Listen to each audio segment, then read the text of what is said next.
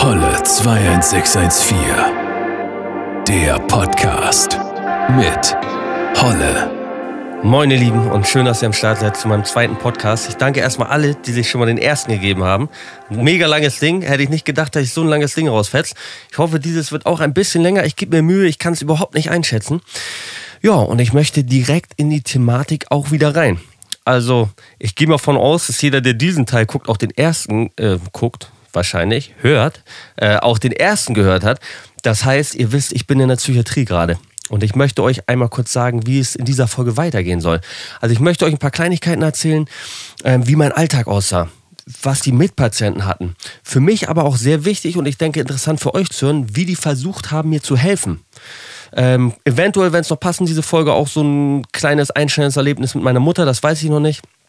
Aber ja, das ist das Ding. Wie wollten die mir helfen? Also ihr wisst ja, mein Alltag, mein Denken war ziemlich beschränkt in der Zeit. Also im Großen und Ganzen habe ich ja nichts gemacht, außer rumgesessen. Ich habe rumgesessen und in die Gegend rumgeschaut. Das war mein Leben. Das war eigentlich 90 Prozent meines Alltags, war dieses Denken. Weil ich ja damals, und das war einfach das, was mich immer weiter in die Scheiße geritten hat, dass mein Denken war, ähm, diese Zwänge, gerade auch die gedanklichen, immer wieder über Dinge nachdenken oder auch ähm, Handlungszwänge machen. Ein Zwangskranker denkt halt, und ich denke mal, da spreche ich für die allergrößte Mehrheit, desto öfter du das machst, also beziehungsweise das war vielleicht falsch ausgedrückt, wenn du einen Zwang ähm, ausführst, dass er dann besser wird oder danach weggehen könnte, weil du machst es und das war ja das letzte Mal. Und also es ist eigentlich eine Illusion im Kopf. Du denkst, der einzige Weg, von dieser Scheiße wegzukommen, ist es zu tun. Und das ist halt nun mal so. Und wenn du gedanklich Zwänge hast, sitzt du halt die ganze Zeit da und denkst einfach. Du denkst und du denkst, du kommst irgendwann raus in der Kacke. Dieses Gefängnis, was ich immer sage, in meinem Gehirn, was ich mir erschaffen habe, das wurde immer größer und die Wände wurden immer dicker. Ich kam nicht raus aus der Kacke. So, und jetzt war die Aufgabe der Ärzte, der Psychologen, Oberärzte, Studenten, was da alles kreucht und fleuchte, mir irgendwie zu helfen. Und ich hatte wirklich ein großes Programm an Maßnahmen. Also jeder, jeder wollte mir da helfen, klar. Jeder wollte mir da helfen. Ich hatte ein Riesenprogramm, das irgendwie dazu da sein sollte, dass es mir besser geht. Ja, und äh, unter anderem waren das halt auch Einzelgespräche. Also ich hatte Einzelgespräche, ich hatte Gruppengespräche, ich hatte sowas wie Rückenschule, ich hatte ähm, Gespräch beim Oberarzt, ich hatte Gespräche in einer Komplettrunde, wo Oberärzte anwesend waren, ähm, Studenten, normale Therapeuten, es war alles eigentlich am Start ähm, was dafür sorgen sollte, dass es mir letztendlich besser geht. So, und äh, diese Einzelgespräche, das war halt ein großer Punkt irgendwie, das, was, was viel Zeit eingenommen hat, was sozusagen erstmal die Grundbasis schaffen sollte, um mich zu verstehen, um die ja, nötigen Wege einzuleiten, irgendwie mich gesund zu machen. Und da weiß ich auch noch ganz genau, hatte ich eine junge Dame irgendwie, die sich um mich gekümmert hat. Ich hatte, glaube ich, am zweiten Tag da auch dieses Gespräch und ich kann euch eins sagen ich weiß nicht, ich habe keine Ahnung von dem. Also, mein Bruder hat tatsächlich ein Psychologie Psychologiestudium gerade hinter sich, abgeschlossen, Master gemacht. Ähm, ich sollte ihn mal fragen, aber ich wisst ihr, was ich stark vermute? Ich vermute, das Erste, was dann in so einer Vorlesung beigebracht wird oder auch das Erste, was du auf, äh, in irgendeinem Buch liest, ist, bring die Patienten zum Heulen. Also, ich war bei vielen Psychologen in meinem Leben und ich sage euch, jeder hat irgendwie die Mission, mich zum Heulen zu bringen. Ganz am Anfang, so nach dem Motto, brich ihn und dann kommst du an ihn ran. So, äh, so als wäre ich eine Kokosnuss gewesen. Ein paar Mal mit einem Hammer raufrauen, bam, und dann kriegst du das leckere Kokosnusswasser, was ich übrigens sehr, sehr, sehr gerne trinke. Also Kokosnusswasser ist wirklich, gönnt euch das. Also eine, ein absolutes Gedicht. Ja, und so hat sie es auch gemacht. Die hat mich erstmal so fertig gemacht, so dieses, ähm, ja, äh, wie, wie, geht's dir denn? Und hier, äh, ich habe gehört, ähm, du hattest auch Selbstmordgedanken. Wie fühlt sich das an? Wie fühlt sich das an? Da ganz tief in dir drin. Und wenn du da reinspürst, ist das nicht traurig? Ist das nicht schlecht, so ein scheiß Leben zu haben? So einen auf den. Und das ist echt maximal nervig. Na, im Großen und Ganzen kann ich euch sagen, labern die 90% nur Scheiße. 95% von der ganzen Kacke, die die mir erzählt haben, ist für mich, kann nur für mich sprechen. Ne? Also mag sein, dass äh, sowas auch ähm, ja, bei anderen, vielleicht auch mit ähnlichen Problemen, wie ich sie hatte, ähm, geholfen hat. Aber bei mir war eigentlich, das kann ich schon mal vorspoilern, ähm, war das genau das Gegenteil, was sie immer von mir wollten, was letztlich bei mir geholfen hat. Also, das ist ja auch klar und ich mache niemanden Vorwurf, das, was ich in meinem Kopf abgespielt habe. Ich habe selber nicht verstanden. Ich wusste damals selber nicht, wo ist das Problem, warum mache ich das überhaupt? Ich konnte es nicht verstehen, wie auch jemand anders. Deshalb mache ich niemanden Vorwurf. Es ist ab, absolut verständlich gewesen, dass da niemand wusste, wie er mir helfen soll. Aber trotzdem war es irgendwie äh, frustrierend, natürlich. Und wenn dich da jemand so komplett auf den falschen Weg schickt, ist es auch nicht unbedingt äh, nicht förderlich. Und zum Schluss, da werde ich äh, auch nochmal das gesamte Krankenhausteam auf die Anklagebank ziehen. Ich mache gerade so eine Serie bei YouTube, Richter Holexander Gold ermittelt. Ähm, und äh, ja, ich bin gnadenlos, was es angeht. Und da werde ich auch noch ein paar Sachen ansprechen, diese Folge, was, was überhaupt nicht ging. Ja, aber ich möchte auch die guten Sachen mal erwähnen. Eigentlich fängt man so ein Kritikgespräch äh, mit den guten Sachen an, aber ich vermute mal ganz stark, dass die äh, Mädels und Jungs das von damals nicht hören werden. Deshalb ist scheißegal, deshalb kann ich die auch einfach platt machen. Ähm, aber naja, es gab auch gute Sachen, die die mir auf den Weg gegeben haben.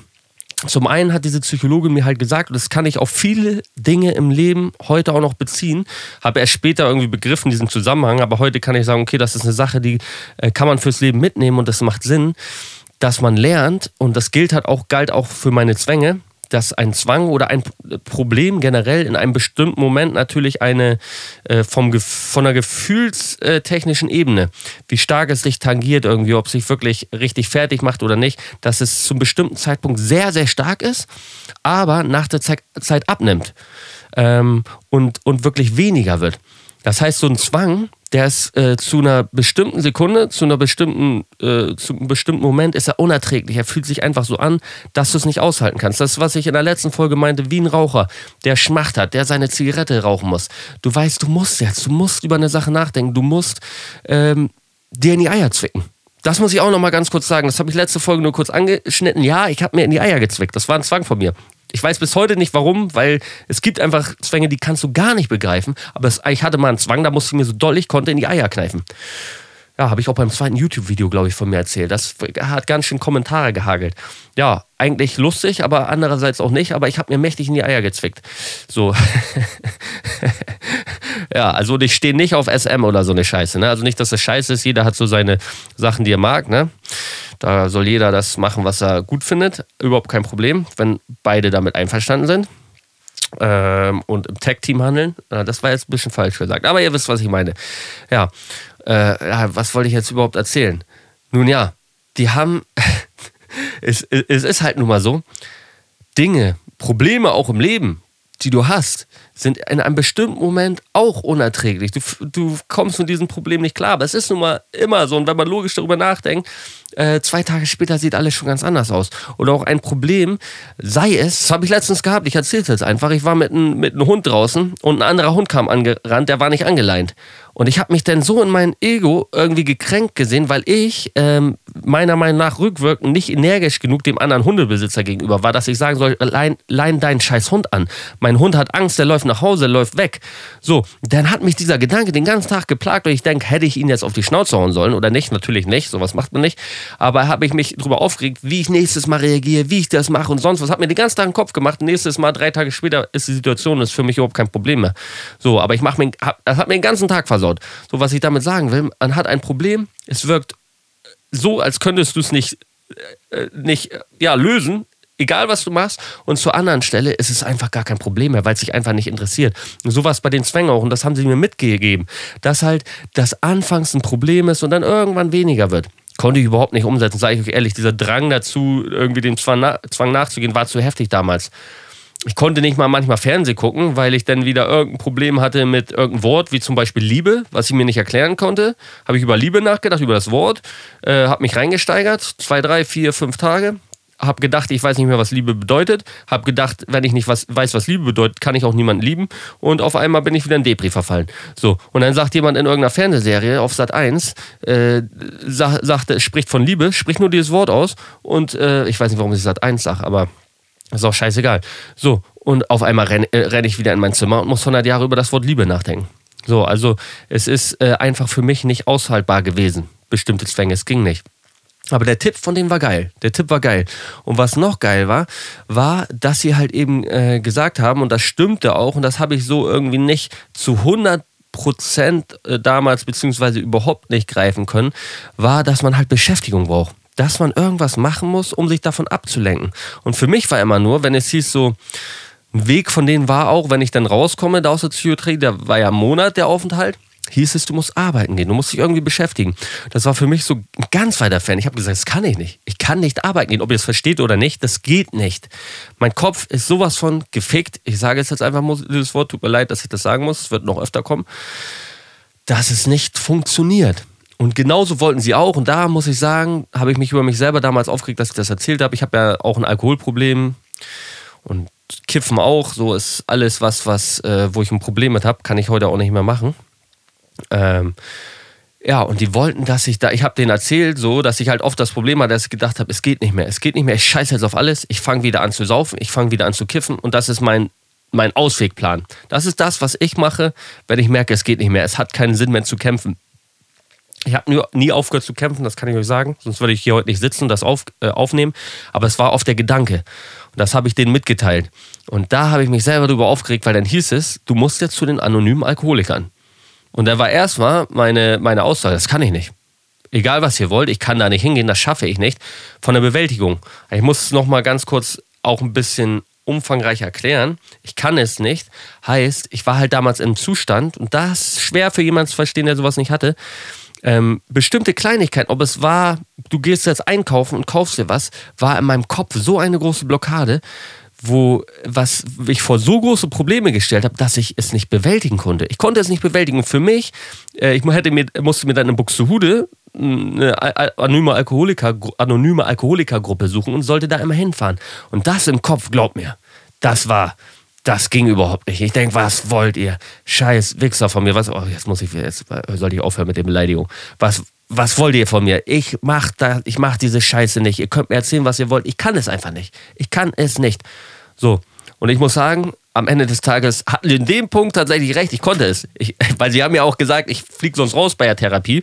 Und äh, ja, muss sehen, wo ich bleibe, wenn ich mich nicht an deren Maßnahmen halte. Und am Ende des Tages konnte ich hinfahren. Also ich habe es geschafft, ähm, beziehungsweise muss ich ehrlich sagen, ich bin da hingefahren und bin nicht reingegangen. Ich bin nicht reingegangen und äh, habe die dann angelogen, habe gesagt, das war so und so. Und dann musste ich mit der Psychologin reden, habe ein bisschen erzählt und da habe ich mir auch einen Plan ausgedacht. Ja, und dann war ich an, dran an der Reihe und dann habe ich das und das erzählt und ja, äh, habe mir vorhin noch im Internet Erfahrungsberichte kurz angeguckt. Ja, aber hingegangen bin ich nie. Aber ich bin nach Buxhude gefahren und stand auch vor der Kirche. Das war damals in der Kirche, dieses, diese, dieses Treffen. Ich glaube, ich hatte auch sogar den Plan, das erste Mal reinzugehen, aber dann habe ich die da gehört und so. Und dann dachte ich, nee, Mann, das, das kann ich mir nicht geben. Also, ähm, kann auch sein, dass mein Gehirn wie ein Schweizer Käse ist und ich tatsächlich einmal da war, aber da kann mich nicht dran erinnern. Aber öfter war ich nicht da. Da habe ich jedes Mal geschnackt, bin halt ein bisschen durch die Gegend gefahren, äh, habe mir einen schönen Tag gemacht, in, in dem Bereich, wie es für mich möglich war. So. Ja, aber sie hatten recht, ich, ich konnte da hingehen. Ich konnte da hingehen. Aber mit den zwei Sachen haben sie mir schon weitergeholfen. Das waren zwei Sachen, äh, die mein Leben wäre nicht so verlaufen. Äh, hätten sie mir das nicht mitgegeben, auch dieses mit Arbeiten und danach, du musst loslegen, das hat alles irgendwie gefunzt. Gefunzt. Ja, wie sah mein Alltag noch aus? Also ich, es gab da halt auch so eine Rückenschule, wo ich hingegangen bin, das habe ich mal gemacht.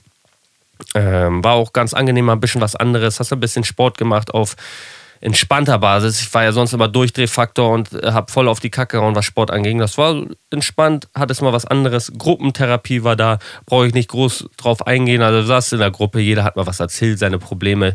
Hört sich für manche vielleicht ein bisschen ja, befremdlich an, sich so in so eine Runde zu setzen und da irgendwie loszuschwachen, war für mich aber auch normal. Habe ich schon oft gemacht ja, wie, was, was, was bei mir tatsächlich geholfen hat, kann ich euch sagen. Ähm, zum, zumindest um irgendwie meine, mh, mm, wie soll ich es ausdrücken? Ja, ich bin ja immer sehr starker Fan von Hoffnung haben, Hoffnung nie verlieren und irgendwie das Bessere sehen. Und ich war damals tatsächlich sehr gläubig.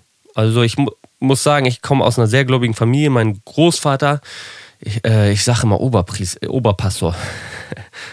Irgendwie habe ich Déjà-vu, als hätte ich das im letzten Teil schon erzählt.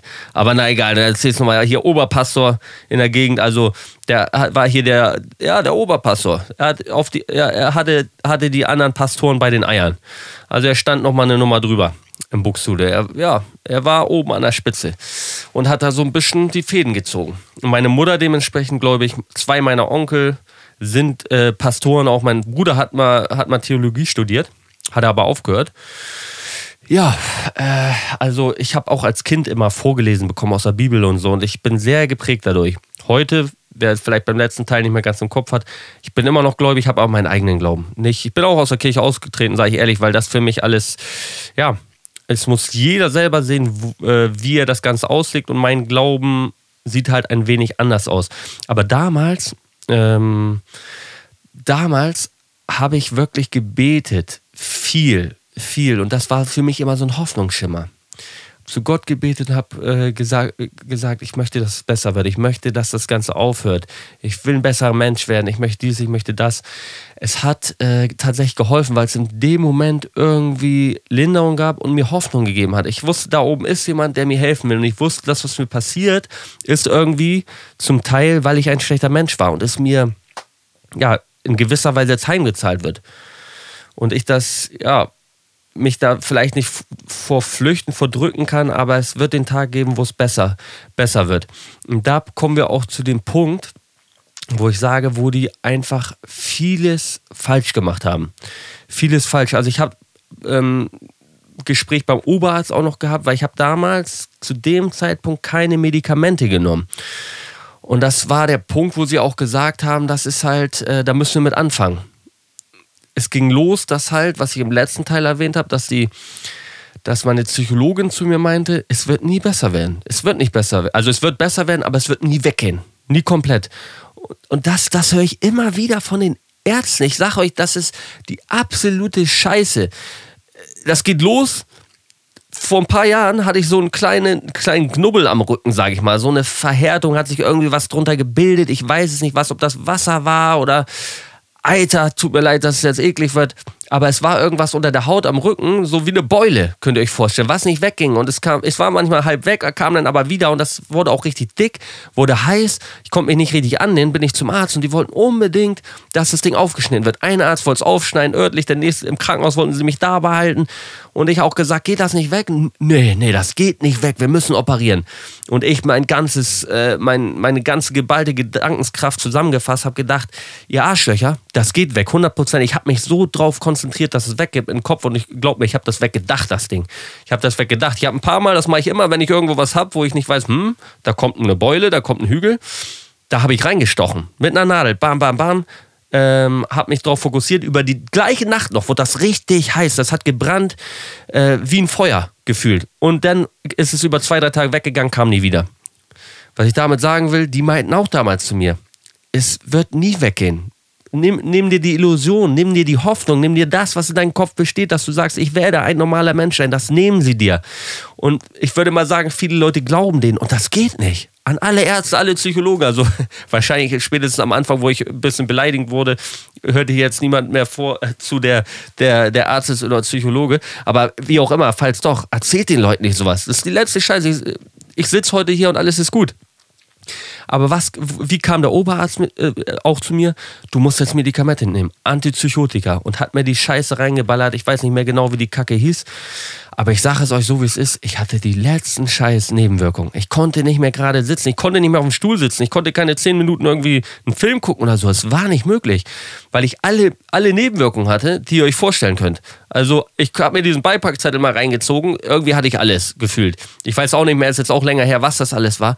Aber es war krank. Ich bin, äh, also nochmal, fangen wir diesmal mit den positiven Sachen an. Erstmal einmal das hat tatsächlich, das Problem ist, es ist ja nicht wie eine Creme, die du auf eine Wunde schmierst mit ein bisschen, ja, irgendwelchen Substanzen, die punktuell betäuben. So. Ja, du kannst nicht genau die Stelle im Gehirn, im, in deinem Unterbewusstsein, in, in irgendwie deiner Psyche finden und punktuell betäuben oder verbessern. Es geht nicht. Das heißt, du betäubst flächendeckend. Die haben mir dieses Antipsychotika reingeballen, ich war eine Leiche. Also ich habe von Leuten mal gehört, die im Knast waren oder irgendwie auf einer geschlossenen Psychiatrie, da gibt es Betonspritze, habe ich immer gehört. Da peilst du nichts mehr. Hatten gefühlt auch welche auf der Psychiatrie. Ja, also die, mit denen konntest du gar nichts mehr anfangen. Und diese Medikamente, die ich bekommen habe, die waren irgendwie, die waren nicht ganz so krass, aber ich war auch irgendwie, es waren ziemlich viele meiner Gefühle waren einfach weg. Waren komplett weg. Ich war irgendwie nur eine wandelnde Leiche. Die Zwänge tatsächlich wurden besser. Also ich kann mich an den ersten Moment erinnern, wo ich richtig gemerkt habe, es wirkt, weil wir konnten am Wochenende auch manchmal raus. Wenn es besser ging, Psychologe zugestimmt, dann war ich auch am Wochenende, war ich einmal ja, bei meiner Mutter wieder, habe da gepennt, habe aber auch mit meiner Freundin was gemacht von damals. Komme ich auf, auf den Auszug auch zum Schluss, denke ich nochmal zurück. Aber um die eine Szene anzusprechen, da war ich in der Videothek, mit meiner Freundin und da habe ich so gemerkt, habe ich hier über den Rücken gestreichelt, das weiß ich noch ganz genau und habe irgendwie so gemerkt, dieses Wohlgefühl, das irgendwie kein Problem ist. Das war auch immer so eine Sache, die ich mir gesagt habe, wenn ich mal wirklich, es gab auch mal einen halben Tag, wo ich keine Probleme habe, wo ich alle Zwänge bewältigt habe man macht es ja immer wieder, ist erstmal zufrieden und denkt, so, jetzt ist alles gut. Und da habe ich mir mal gesagt, so, wenn ich gedacht habe, dann wollte mein Kopf wieder zurück zu irgendwas, hat gesagt, es ist doch irgendein Problem, weil immer ein Problem war. Und da habe ich mir gedacht, nee, es ist alles gut gerade. Es ist alles gut. So, und das ist ein wunderschönes Gefühl, das heute auch zu sagen zu können. Ich gehe geh irgendwo längs und sage, es ist alles gut. Es ist alles perfekt. Das ist ein absolutes Privileg. Das ist so ein geiles Gefühl. Und das hatte ich in dem Moment so zumindest gespürt in dieser Videothek, als ich mit meiner Freundin einen Film ausleihen wollte. Das gibt es ja heute gar nicht mehr. Da kam noch, und da weiß ich auch nicht, also meine Gefühle, und, und um das, ähm, also das konntest du auch nicht ausschalten, dieses Gefühl, was da kam, weil das war einfach zu krass. Ich erzähle euch welches. Also da kamen selbst die Medikamente nicht rein. Dann kam meine Ex-Freundin kam rein in die Videothek. Das war meine erste große Liebe, wirklich. Also da werde ich auch noch mal in meiner Geschichte irgendwann drauf zurückkommen. Es war so eine intensive Scheiße. Also erste große Liebe, erste Liebe, das war so heftig bei mir. Und die kam rein und manchmal nur, wenn ich ihr Auto damals gesehen habe, ging mir ein Schauder durch den ganzen Körper und die kam rein. Ich weiß nicht mal genau, ob sie es war, weil ich hatte auch oft Vorfälle, wo ich dachte, sie wäre das und äh, hab, hab, mir gefühlt eingeschissen. Ja, und dann war sie es gar nicht. Äh, aber naja, die kam rein. Ich hatte so ein intensives Gefühl, wie ein Schauder durch den ganzen Körper. Ich weiß nicht mal, ob sie das war oder nicht, aber ah, das, diese Freundin damals, die hat mir den Verstand geraubt. Glaubt es mir. Naja, aber so viel zu der guten Seite von den Medikamenten. Also da hatte ich mal einen Moment, wo es wirklich gut war. Und wer weiß, vielleicht gibt es auch Leute, für die das vorübergehend hilft, keine Nebenwirkungen. Und ja, dann hat es danach geholfen, weil man erstmal Abstand zu den Zwängen gewinnt. Ich möchte das jetzt nicht pauschal alles dieser Medikamente schlecht reden. Es war einfach für mich der absolute Abfuck. Also ich, ich saß irgendwann mal im Bus äh, mit diesen Medikamenten und das war das erste Mal, dass das passiert ist. Und ich kann euch sagen, das ist danach jeden Tag passiert. Zwei, dreimal. Ich hatte unkontrollierte Gesichtsspackung. Sche äh, müsst ihr euch zur Not ein YouTube-Video von mir reinziehen, von, diesen, äh, von, meiner Psychiatrie, von meinem Psychiatrieaufenthalt. Da mache ich das ähm, ja, deutlich klar. also richtig mit meinem Gesicht, wie meine Spackung aussah. Ihr müsst euch vorstellen, ich habe mein Gesicht von links nach rechts gezogen mein, mein Oberlippe nach links, meine Unterlippe nach rechts, mein, äh, keine Ahnung, mein eines Auge nach oben, das andere nach unten und hatte unkontrollierte Gesichtsspacken. So richtig so, äh. Wisst ihr, wie ich meine? Also dieses Geräusch hat, denke ich, alles gesagt. Ja, und das hatte ich mitten im Bus, mitten irgendwie im Gemeinschaftsraum, äh, mal zwischendrin hatte ich diese Spackung. Und da dachte ich, das kann doch nicht sein. Gehe ich zum Oberarzt, ich sage, Herr Oberarzt. Also sage ich natürlich nicht. Ich habe ihn so genannt, wie er, wie er heißt, aber ich, ich, ich, ihr wisst, was ich meine. Ich sage, Herr Oberarzt ich habe Gesichtsspackung. Ich kann die Medikamente nicht mehr nehmen. Was sagt er? Dann müssen wir die Dosis erhöhen, sagt er. wir müssen die Dosis erhöhen. Das macht man dann und dann wird das besser. Und ich sage euch, da habe ich Film geschoben. Da, ich habe ja sowieso Filme geschoben. Ohne Ende. Ohne Ende. Aber da saß ich im Gemeinschaftsraum und wirklich, ich habe mich manchmal in Sachen reingesteigert und ich dachte mir, ich stech den ab, den Typen. Wirklich. Ich da habe so ein Hass auf den Typen geschoben. Ich habe so einen Hass geschoben. Ich kam einfach nicht klar auf diesen Typen, äh, weil ich, für mich war so in dem Moment, wisst ihr, muss, muss ich einfach sagen, diese Medikamente, für, für ja, wenn es anders geht, geht es anders, weil es ist nichts anderes als Symptombekämpfung. Da, wo das Problem herkommt, da ist es nicht. Äh, also da kommt da es nicht hin, dieses Medikament. Das funktioniert nicht. Du bekämpfst die Symptome. Und genauso saß ich auch in der Ärztegruppe vor den ganzen Ärztefuzis da, den hochstudierten Leuten, die alle so super wissen, was abläuft. Ich sitze da vor zehn Leuten und dann heißt es auch, und ich habe wieder gesagt, die Medikamente, das geht nicht. dann heißt es, sie müssen sich mal zusammenreißen. Und dieses Wort, ich krieg einen Ekel, wenn ich das höre. Ihr müsstet, müsstet mich jetzt sehen, hätte ich eine Kamera laufen. Das ist ja normalerweise gewohnt, voll ungewohnt ohne Kamera. Ich hätte ihn auf die Schnauze schon wieder hauen können. Also, äh, du musst, sie müssen sich zusammenreißen. Da bin ich schon wieder, ja, muss ich mich zusammenreißen. Dann kriege ich schon wieder schlechte Gedanken hinsichtlich, ja, habt ihr schon wieder Cash gemacht, habt ihr ein paar Medikamente verschrieben, so einen auf den. und ja, und da, deshalb soll ich mich zusammenreißen. Seht mal lieber zu, dass ihr meine Psyche auf dem äh, auf dem Schirm habt und die irgendwie verbessert. Genauso, wo ich einmal äh, abends zum scheiß Schwester, ich, ich, ich muss mir diesen ganzen Mal auf, ihr merkt schon, es regt mich ein bisschen auf, zu dieser Schwester hingehe und sage, und an den Tag hatte ich echt einen Nervenzusammenbruch und ich habe abends manchmal Medikamente gekriegt, damit ich einschlafen konnte, so Beruhigungsdinger. Ich sage, kann ich so ein Ding haben? Ich komme nicht mehr klar. Und sie sagt zu mir, da müssen sie sich ja mal zusammenreißen. Und ich denke mir, warum? Warum ich? Also wirklich, ich hasse manchmal das System. Es ist bei Arbeit das gleiche im Arbeitsleben. Die, die am meisten rumheulen, damals auch im Getränkemarkt habe ich gearbeitet, die, die am meisten rumheulen, wir schaffen das nicht gleichzeitig. Wir müssen die Regale einräumen und nebenbei müssen wir noch in Pfandraum rennen und die Bierflaschen in die Kiste stellen. Das schaffen wir alles nicht. Ah nee, das waren die Kassiererinnen. Also wir müssen kassieren und nebenbei sollen wir Ke äh, Flaschen in die Kästen stellen. Oh nein. So, und äh, wer muss zum Schluss alles doppelt dreifach machen? Ich, weil ich nicht rumgeheult habe, weil ich gemacht habe. So. Und im Krankenhaus habe ich auch, ich habe ich hab nirgendwo groß auf die Tränendrüse gedrückt. Ich habe versucht, mich zusammenzureißen und dann kriegst du so einen Spruch im Kopf. Der müssen sich mal zusammenreißen. Also wirklich. Zum Schluss hat die mir trotzdem eine Tablette gegeben, aber da hätte ich schon wieder durchdrehen können. Wirklich. Also hätte ich komplett durchdrehen können. Aber was willst du machen? Wir, wir, ich habe das Beste draus gemacht. Äh, also ja, keine Ahnung, diese Medikamente, aber wirklich, Leute, die, ich habe sie abgesetzt und ich bin heute so froh drüber. Ich habe sie dann danach direkt abgesetzt, als diese mich im Ärzteraum da so dicht gelauert haben. Aber nicht, weil ich Hass geschoben, sondern weil es nicht mehr ging. Die Nebenwirkungen waren zu stark. Alleine auch das nicht auf dem Stuhl sitzen können. Und danach ging es mir auch wirklich erstmal wieder eine ganze Schippe besser, weil ich, ich wieder der Alte war so. Ja, aber ich war, ja, äh, da hat mir das Beten mehr geholfen. Ich hatte auch mal so ein Gespräch mit einer Studentin da, die hat auch gefragt, ob sie das machen darf. Ist ja Universitätsklinikum gewesen. Die hat mich so befragt und dann, die dachte auch, ich wäre komplett bescheuert, weil ich habe ihr dann so eine Story erzählt. Also das habe ich gestern im Livestream gerade zufällig erzählt. Äh, ich mache ja auch Livestream bei Twitch.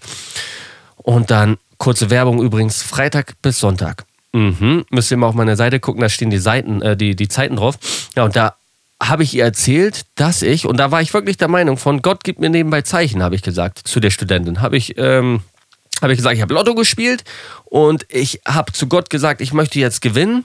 So, und dann habe ich alle Zahlen, also alle Zahlen, die es gab an dem Tag, habe ich genau zwei Zahlen daneben getippt. Und bei Stern TV, kein Scheiß, nebenbei war jemand, der hat das gleiche wie ich gemacht, nur war jede Zahl ein daneben. Genau. Das habe ich ihr erzählt, habe gesagt, das war zum Beispiel ein Zeichen, was mir Gott gegeben hat. Ich weiß nicht mehr, was für ein Zeichen das war, aber sie, sie dachte wahrscheinlich, ich wäre einfach völlig fernab von der Realität. Ja, also keine Ahnung. Das waren so, waren so ein paar kleine Erlebnisse. Ne? Also Alltag, wie ich schon so im Groben umschrieben habe, viel Therapiekram, so abgesehen halt vom Rumsitzen, Rumsitzen das Größte. Selten war ich auch mal draußen. Ich hatte da ja auch ein, zwei Homies so in dem Sinne. Ich hatte auch eine, da war so eine, ich glaube, das war eine Türkin und ich sag's euch, die stand auf mich. Tausend Prozent, die stand auf mich. Die wollten mir auch meine Freundin ausreden. Uh, deine Freundin ist erst, äh, ist erst ähm, 19. Uh, Holger, oh, oh, oh, oh. Und dann ist sie mit mir spazieren gegangen und wir haben uns ein bisschen da in Eppendorf die Gegend angeguckt. Und glaubt mir, also die wollte, die wollte, hundertprozentig. Auch die Maus, von der ich erzählt habe letzten, äh, letzten Podcast, die Maus, die wollte auch. Da bin ich mir ziemlich sicher. Also, sonst hätte sie mich nicht so rangewunken am, Anfang, die Geschichte, die ich letztes Mal erzählt habe. Da habe ich wirklich gemerkt, da hätte was gehen können. Aber das ist auch Nebensache. Also mal draußen gewesen, ein bisschen Döner essen, das war so Alltag. Wir hatten abends auch zum Beispiel, hatten wir, und das fand, war eigentlich schön, hatten wir so ein bisschen, jetzt kommen wir zu einem Punkt auch mit Patienten, hatten wir so ein bisschen Gewohn Wohngemeinschaftsfeeling. Es war eigentlich geil, so abends hingesetzt. Ich weiß noch, es gab irgendein Schema, nachdem das Programm bestimmt wurde, weil dann saßen natürlich sieben, acht Leute, jeder will was anderes gucken, da gab es irgendein Schema. Ich weiß aber nicht mehr welches. Ja, und wir haben, wir haben dann zusammen Fernsehen geguckt. Es war eigentlich ganz normal, außer dass wir alle bekloppt im Kopf waren. Also es waren wirklich alle absolut bekloppt im Kopf, so eine Irrenanstalt, die zusammen Fernsehen guckt, aber es hatte das Feeling von Wohngemeinschaft und Studentenwohnheim oder so, wie, wie damals bei mir. Also das Feeling fand ich echt prächtig. Das, das muss ich wirklich sagen. Ja, und dann, ich muss mal kurz gucken, ich schiebe immer Filme, dass ich gar nicht aufnehme. das wäre jetzt ärgerlich nach fast 30 Minuten. Das gucke ich mein Aufnahmegerät hier gerade nochmal an. Ja, und wir saßen da und haben Fernsehen geguckt. Nur das zwischendrin, müsst ihr euch so vorstellen, ich mal wieder meinen Film geschoben, zwischendrin in den Spiegel gerannt. Äh, ihr wisst ja, ein Zwang von mir war immer wieder in den Spiegel gucken. Der nächste ist immer durch die Tür gegangen, rein, raus, rein, raus. Das war so ein Zwang von ihm, immer wieder rein, raus, rein, raus. Die nächste hat sich nicht getraut, rauszugehen. also irgendwie, weil sie schon wieder Filme geschoben hat. Also das war echt so eine bekloppte Anstalt halt, ne? Kann man nicht anders sagen. Also ich hatte mein, mein, es gibt bestimmte Sachen auch da irgendwie, finde ich, für jemanden, der nicht in der selber nicht so einen Zwang hatte, keine psychische Störung, finde ich sehr nachvollziehbar. Irgendwie wie mein Zimmerkollege, der hat einfach übelste Kopfprobleme eher in die, äh, in die Depressionsschiene, weil der war Bademeister und da hat sich jemand vom Dreier geworfen, falsch aufkommen, gestorben. Und das hat sich so in sein Gehirn eingebrannt, dass halt einfach, da waren halt auch welche, die hatten einfach Depressionen so, sonst nichts. Und der, soweit ich weiß, hatte einfach Depressionen, kam auf sein Leben deshalb nicht mehr klar. Das sind so Sachen, finde ich, die können, äh, kann jeder nachvollziehen. Schwierig wird es dann halt bei den anderen Sachen so. Der eine Typ, der immer in die Tür reingegangen ist, dachte am Anfang, oh, was macht der da? Er geht rein, er geht wieder raus, rein, raus. Das macht er dann fünf, sechs Mal. Ich habe nicht mehr eine Erinnerung, mit dem habe ich nicht so viel Kontakt gehabt, warum er das gemacht hat irgendwie oder die Beweggründe, kann ich euch nicht mehr genau sagen. Also das ist, ähm, ist irgendwie meiner, in meinem Gedächtnis nicht mehr vorhanden. Es gab halt auch viele Angststörungen, wie einfach sowas, Leute trauen sich nicht ins Einkaufszentrum zu gehen, trauen sich nicht Rolltreppe zu fahren. Es waren auch viele, die da waren. Also da waren manchmal gar nicht so die Extremfälle, sondern einfach welche, die Verhaltenstherapie halt bekommen haben. Das war es ja letztlich auch. Ähm, aber es gab halt auch extreme Fälle, so wie eine, die traute sich gar nicht mehr rauszugehen, weil sie Angst hatte, ähm, etwas kaputt zu machen. Und das kann ich komplett nachvollziehen. Ich, ich, ich schwöre es euch, weil ich hatte, ich wollte eigentlich dieses Wort nicht, diesen Satz nicht sagen, ich schwöre es euch. Das hört sich immer so dämlich an. Eigentlich sagen das nur dämliche Leute. Vielleicht bin ich auch dämlich. Aber naja, ähm, das sei mal dahingestellt. Aber die hat das, ja, hat die Angst gehabt, irgendwas kaputt zu machen. Das hatte ich auch mal. Das hatte ich auch mal, beziehungsweise es war nicht mehr so ganz präsent. Aber es, ihr müsst euch so vorstellen, ich bin irgendwo dran vorbeigegangen beispielsweise, ich habe wieder einen Zwang gehabt, wo ich irgendwas symmetrisch irgendwo hinstellen musste und konnte nicht aufhören, bis es genau im rechten Winkel zueinander dastand. Und dann bin ich längs gegangen und hatte, äh, ich wusste, ich habe nichts berührt. Es steht alles wie vorher. Das waren, wenn ich es jetzt genau auf ein Beispiel äh, beziehe, irgendwelche Blumentöpfe, die, glaube ich, 30 Kilo gewogen haben, die ich dann symmetrisch hingestellt habe, konnte ich mit einer leichten Berührung gar nicht verschieben. Aber ich hatte im Kopf, ich bin vorbeigegangen, nein, nicht, dass ich die jetzt mit dem Fuß berührt habe und sie nicht mehr Millimeter genau da stehen, so wie vorher. Ich wusste aber, ich habe es nicht gemacht. Es war so wie letztes Beispiel, ich glaube, das habe ich im letzten Podcast gesagt, wo ich immer auf Toilette war, aber mir danach mein Unterbewusstsein gesagt hat, du warst nicht. Und ich habe mein Unterbewusstsein geglaubt. Und genauso, da sagt mir dann mein Kopf, du hast diese Blumentöpfe berührt, du hast sie umgestellt, äh, äh, sie sind nicht mehr gerade zueinander, beziehungsweise an, ange, ja, touchiert leicht berührt, die stehen nicht mehr da, wo sie vorher stehen. Und ich konnte mich nicht dagegen wehren. Beziehungsweise ich wusste halt nicht mehr, habe ich das berührt oder nicht. Und das habe ich bei vielen Sachen gehabt, dass ich nicht wusste, so habe ich jetzt, wenn ich irgendwas hatte im Kühlschrank, das musste genau da stehen, weil sonst irgendwie, keine Ahnung, geht die Welt unter. Und dann mache ich den Kühlschrank zu und ich wusste nicht mehr, habe ich das jetzt doch noch berührt oder nicht? Ich wusste nein, aber ich konnte mir selber nicht glauben. Und so hatte die eine das auch. Und wenn sie draußen war, hatte sie so Angst, habe ich jetzt das Auto berührt? Habe ich das irgendwie kaputt gemacht, kommt gleich die Polizei, weil ich Flucht begehe. Sie konnte sich selber nicht mehr glauben. Sowas konnte ich komplett verstehen. Und das ist natürlich, stellt euch vor, ihr könnt nicht mehr rausgehen. Das ist eine ganz krasse Sache. Das ist einfach eine oberkrasse Sache. Und das, ja, das sind so, so Dinge, mit denen die Leute da zu kämpfen hatten. Auch teilweise einer, das war wirklich ein Homie von mir da, mit dem habe ich sogar bei Instagram jetzt fast zehn Jahre später geschrieben ich habe letztens noch mal sein, sein Profil raussuchen wollen, weil ich zu gern mit dem Podcast aufnehmen würde. Über die Zeiten berichten. Vielleicht hört er das ja hier und schreibt mich noch mal an. Ähm, vielleicht auf, auf meiner Handynummer, das ist die 01. Der war schlecht. Der war echt schlecht. Ähm, ja, weiß ich nicht, vielleicht finde ich das ja, das wäre mir ein absolutes Anliegen. Der hatte eine Realitätsstörung irgendwie. Ich wusste nicht genau, was er damit meinte, bis heute nicht, aber irgendwie konnte die Realität nicht mehr so wahrnehmen wie früher und das hat ihn extrem belastet. Ja, oder welche, die konnten, die haben sich nicht mehr getraut, die Geschirrspülmaschine anzustellen oder so und ja, hatten deshalb Therapie und waren deshalb nicht mehr lebensfähig im Alltag. Kann ich auch komplett verstehen. Es waren so, waren so viele Sachen, die irgendwie, ja, ich sag immer, das finde ich so das Faszinierende an dieser Psyche. Wisst ihr, die Leute, die am wenigsten klarkommen, das waren, waren die, die ich kennengelernt habe. Zu 80 Prozent sind das halt Probleme, das sind für andere keine Probleme. Da ist niemand, der war im Irak, hat 100 Leute abgeknallt, wurde danach vergewaltigt und dem, der halbe Arm abgeschnitten und deshalb ist er jetzt in der Psychiatrie und kommt auf sein Leben nicht klar. Das ist ja so das Bild, das viele haben, so stell dich nicht so an, was hast du denn erlebt, was so schlimm ist. Das ist nicht das Problem. Der Kopf macht alles kaputt. Der Kopf kann eine Kleinigkeit in so tausend Teile zerlegen, dass es dich so hart fertig macht, dass es egal ist, was ist. Ich sage es euch so, wie es ist. Ein, äh, einer, der auf, aus Afrika kommt und nichts zu essen hat, ich weiß nicht, warum ich Afrika sage, aber scheiß drauf. Ähm, und kein Problem hat, außer Essen, sich was zu essen zu suchen. Der kommt nach Deutschland, kriegt einen Job und hat ein gutes Leben, verdient auf einmal 3000 Euro netto und ich sage es euch, der hat danach wieder Probleme. Der denkt sich, der denkt sich vielleicht, so früh hat er nichts zu essen, aber der, der, der wird trotzdem Sachen haben, weshalb es ihm scheiße geht. So, also der Kopf auch nicht unbedingt, ne? Also ich denke, das wird schon einen gewissen Vorteil bringen, aber ihr wisst, was ich meine. So. Und der Kopf kann einfach alles kaputt machen. Diese Probleme, die, die da genannt werden, die sind einfach, ähm, oder die ich genannt habe, eher gesagt, sind ja auf augenscheinlich erstmal nicht so schlimm, aber der Kopf kann halt alles ziemlich hart kaputt machen.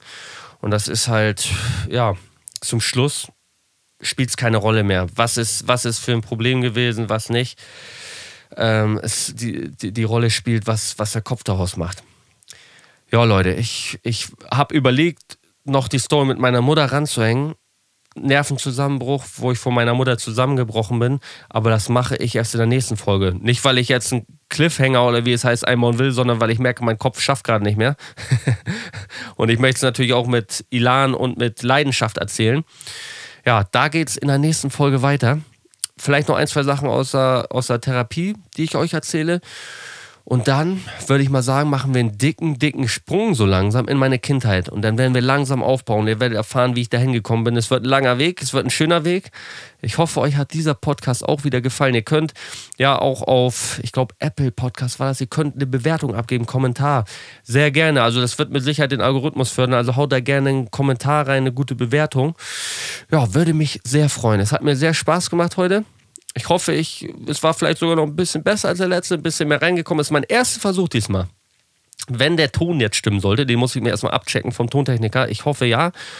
Und dann sehen wir uns, würde ich sagen, nächsten Montag. Ich hoffe, das habe ich jetzt Montag gerade geschafft. Ich versuche es jeden Montag zu machen, aber es kann auch mal sein, dass der Podcast jeden zweiten Montag nur kommt, weil ich halt viele andere Missionen habe. Ich werde unter anderem Vater jetzt. das kann ich euch schon mal sagen. Ähm, ja, ich sage einfach bis zum nächsten Mal.